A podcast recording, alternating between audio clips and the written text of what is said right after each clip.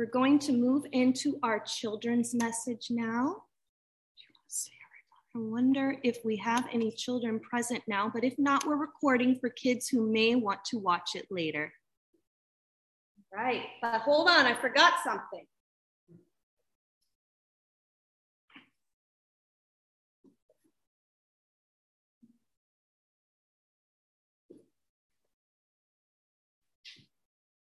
All right, got my bag now. Our passage did talk about bringing your bag, right? I'm ready. Okay, let's see maybe what I have in my bag. I won't show you everything, that might be a little embarrassing. Got my phone, can't leave home without it. That's what my husband says. You might need to get a hold of me. All right, so I got my glasses because when I'm driving, I can't be blind, especially in California and driving through the city. Gotta be careful. All right, um, what else do we have in here? The text talked about shoes. I didn't want to mess up the inside of my bag, so I had to bring an extra bag. So I brought my shoes. I want these sandals. I didn't think people would want to see me preaching in sandals. They might start talking later after the sermon. All right, we'll put this back. All right, I wonder if anybody thinks I came well enough prepared for my sermon. No? How about an extra sweater? Ah, okay. All right, all right. I think you get it. My point being, you can come with all your stuff. You can come completely prepared. You, you can bring a fancy purse even if you want to. But our passage today finds Jesus saying to go, leave behind the extra stuff. I think this is for two reasons. It's not about how fancy your purse is or how many things you're able to bring with you. And it's not about what people will think when they see you and what you look like. It's about showing up in the kindness that you bring, the representation of Christ's love, and being completely who you are. It's not about all the stuff that you bring with you. And another thing, Jesus was saying, leave that stuff behind and get on and go. I had to take extra time in my day yesterday to pack this bag. Jesus is saying, get on and go. We have a mission to accomplish, we have people to speak with and encourage and to bring peace to. So get up and go. And there's so many people that you have that message to bring to. So get along the way, be encouraged, and bring that message of peace to all that you see. Don't, for, don't worry about all the rest. Just go. And for the kids who listen to this message later on, I hope that you can hear that. You are great as you are. Don't worry what you bring, what you look like. Go. Be you, be love, and show Christ in the world. Amen.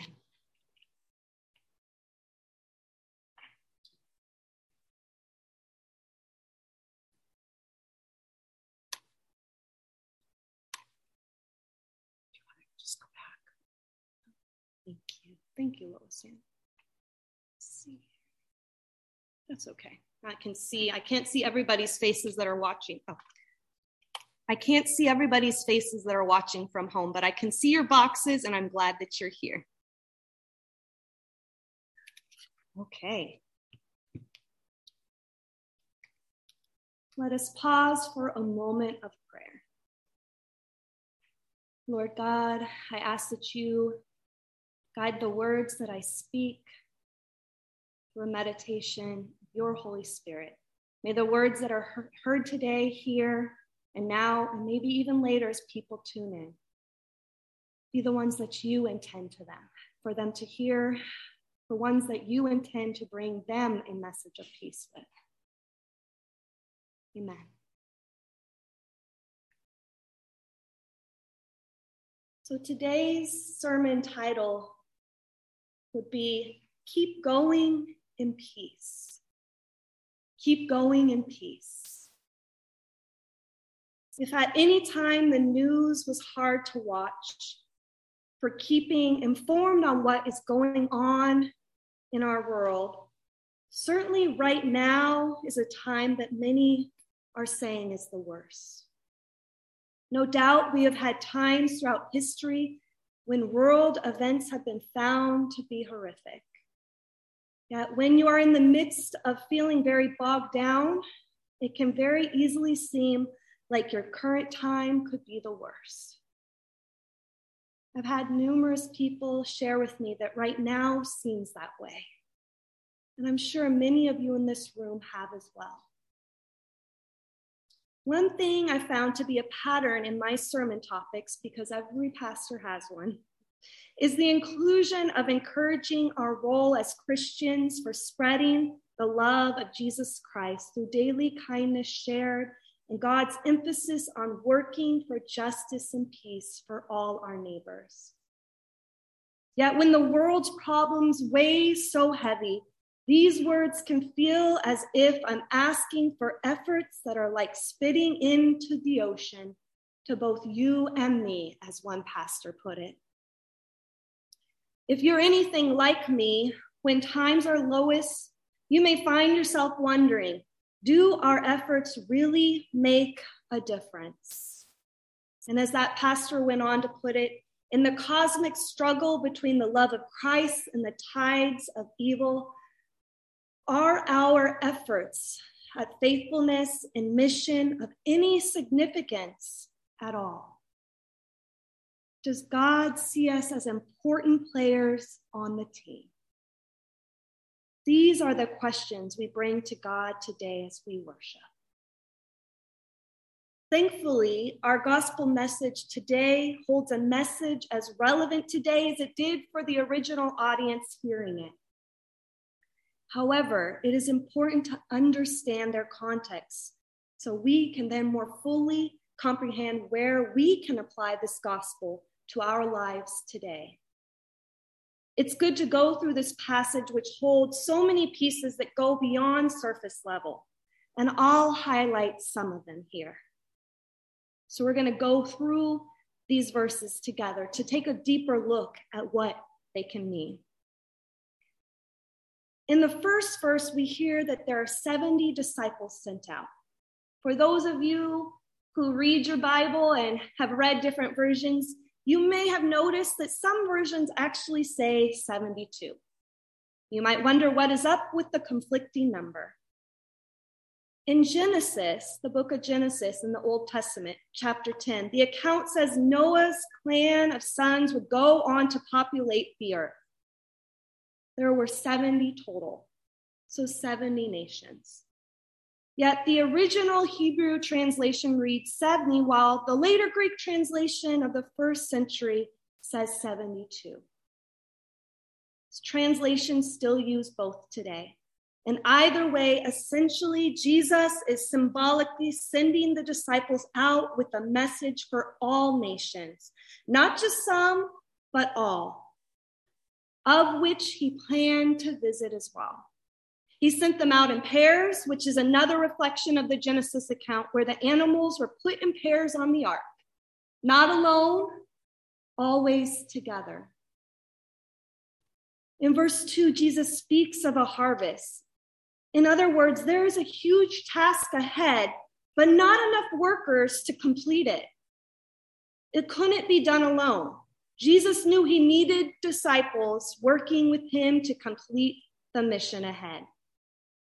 And verse 3 clearly warns them Your lambs among the wolves. The task ahead is dangerous.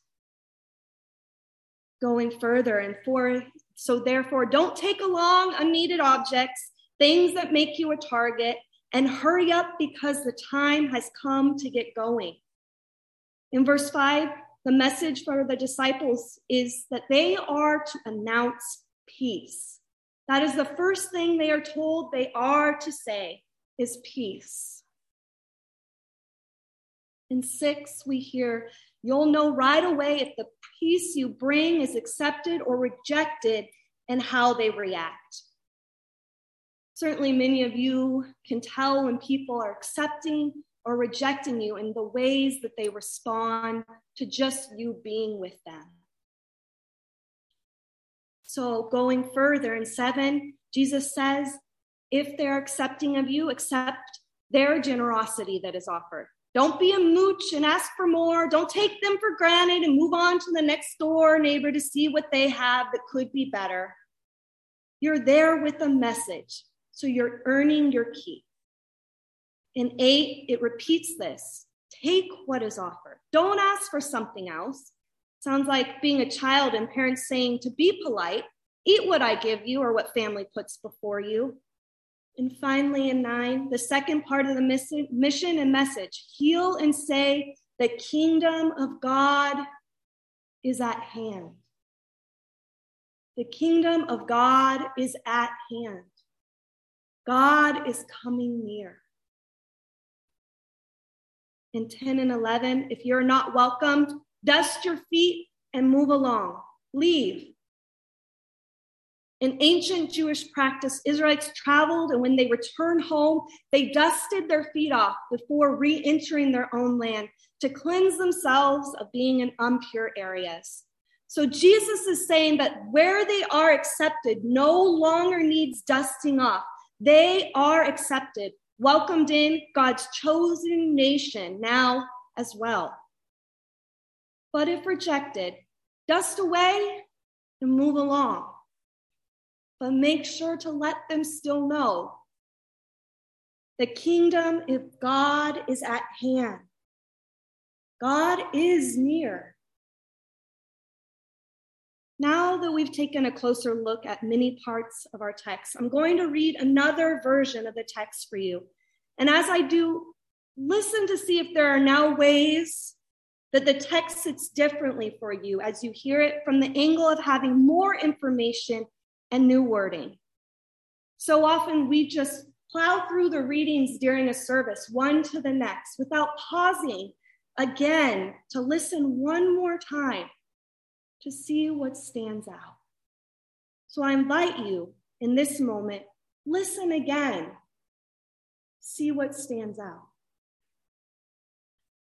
Taking charge Jesus selected a large group of followers, as many of them as there were nations in the world, and sent them off in pairs as advance parties into all the towns and districts he was planning to pass through. He gave them the following instructions The world is an orchard groaning under a bumper crop, ripe and ready for picking, but there are hardly any workers ready to bring it in. So get in touch with the Lord of the crop and put in an urgent request for more workers to be sent out to do the picking. Now, on your bikes, and keep your eyes open because on this job you will be like children swimming among the sharks. Travel light and live simply.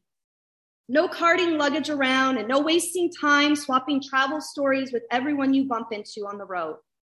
If anyone invites you to stay in their home, Pray openly for God to bless their household with peace. If they are peace loving people, they will benefit from your prayer. If they are not, you haven't lost anything. Stay in the same house until it's time to move on. As workers, you've earned your keep. So eat and drink whatever your host provides. And don't go fussing about dietary customs or gluten intolerance. No, shopping around for a better place is not right. If you arrive in a town and the locals welcome you, be gracious guests and accept their hospitality. Whether their food appeals to you or not, heal anyone in the town who is sick and announce that the culture of God is close at hand among them. If you arrive in a town and the locals refuse to welcome you, then stand in the main street and say, We're scratching your name off our map because of what you have done. The culture of God has come within reach right here, but you shut it out. Whoever listens to what you have to say is listening to me. Those who give you the cold shoulder are giving me the cold shoulder. And if they're giving me the cold shoulder, they are doing the same to the one who sent me. So off they went in pairs, the whole group of them. And when they returned, they were ecstatic. Lord, they said, when we called the shots on your authority, even the demons fell into line.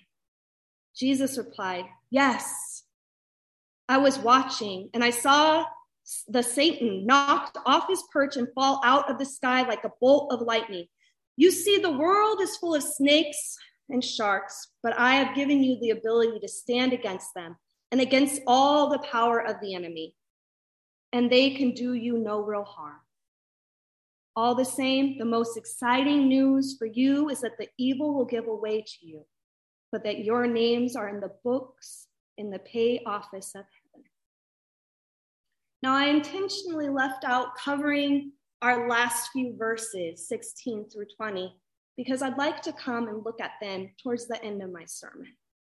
So we'll hold on to that. So Jesus sent out a, a, team of disciples, of men and women, to take the task of declaring God was near. In today's world, where people are more and more stressed daily, the gospel declares that life can be made anew where the where are the people the disciples to declare that the message today is that life can be made new. So many people today are struggling to keep moving forward to continue living. The message of the gospel is there is salvation there is peace. Who is sharing that message today too many people are feeling the pain of discrimination, abuse, poverty, and neglect. Are there any messengers left to declare freedom? And Jesus said, Ask the Lord of the harvest to send out laborers into his harvest. In the Bay Area, as I know many of you are aware, as you look for a pastor, our ELCA churches are struggling to fill calls. I'd like to help dispel a misconception about ministry. Too often, churches feel like they can just get the right pastor or worship leaders into their building, and then their pews will begin to fill up again.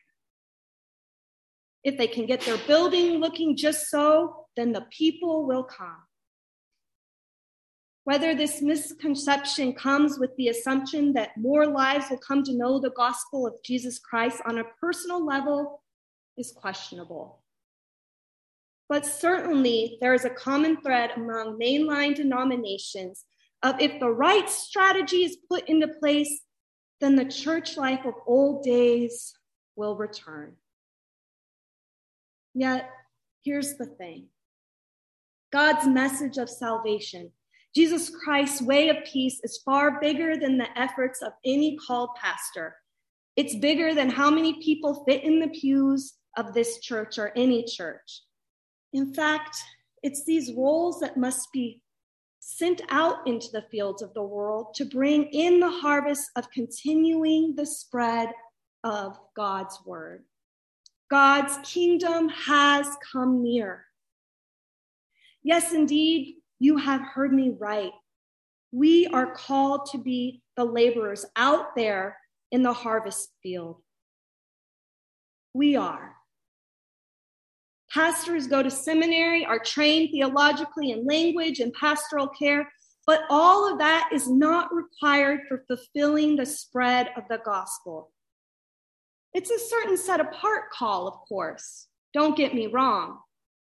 For, for a set community a community, community you come to for feeding and filling up in preparation for the harvest, for going out into the world to speak on the message of God's love and goodness among those who need to hear it. In Lutheranism, we talk about the priesthood of all believers. And we do this because the radical message is we are all called and equipped to be the lambs in the world of wolves, speaking out about the peace of Christ.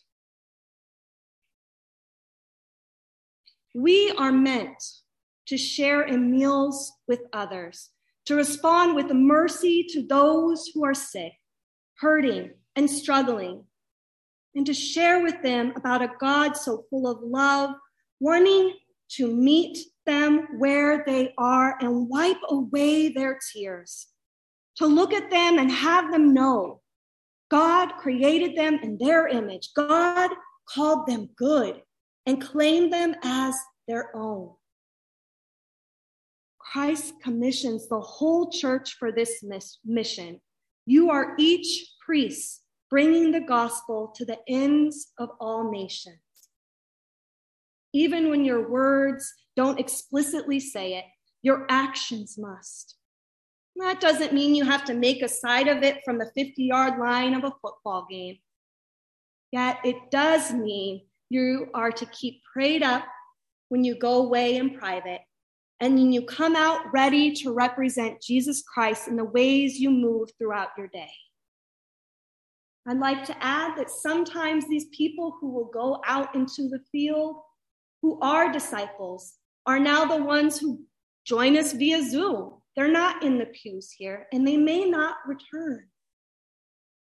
They may be the disciples that are at home today, not a part of a church, but yet still believe to their very core in the mission of Jesus Christ, that they take that out in their very essence in being every day and share that with the world.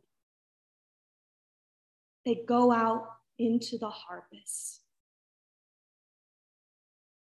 St. Teresa of Avila has a well known saying that reminds us that now we carry on the ministry that Jesus Christ gave us. Christ has no body on earth but yours, no hands but yours, no feet but yours. Yours are the eyes through which the compassion of Christ looks out to the world. Yours are the feet with which he is going to go about doing good. Yours are the hands with which he is to bless others now. Most churches have directories that give contact information and eh, about members.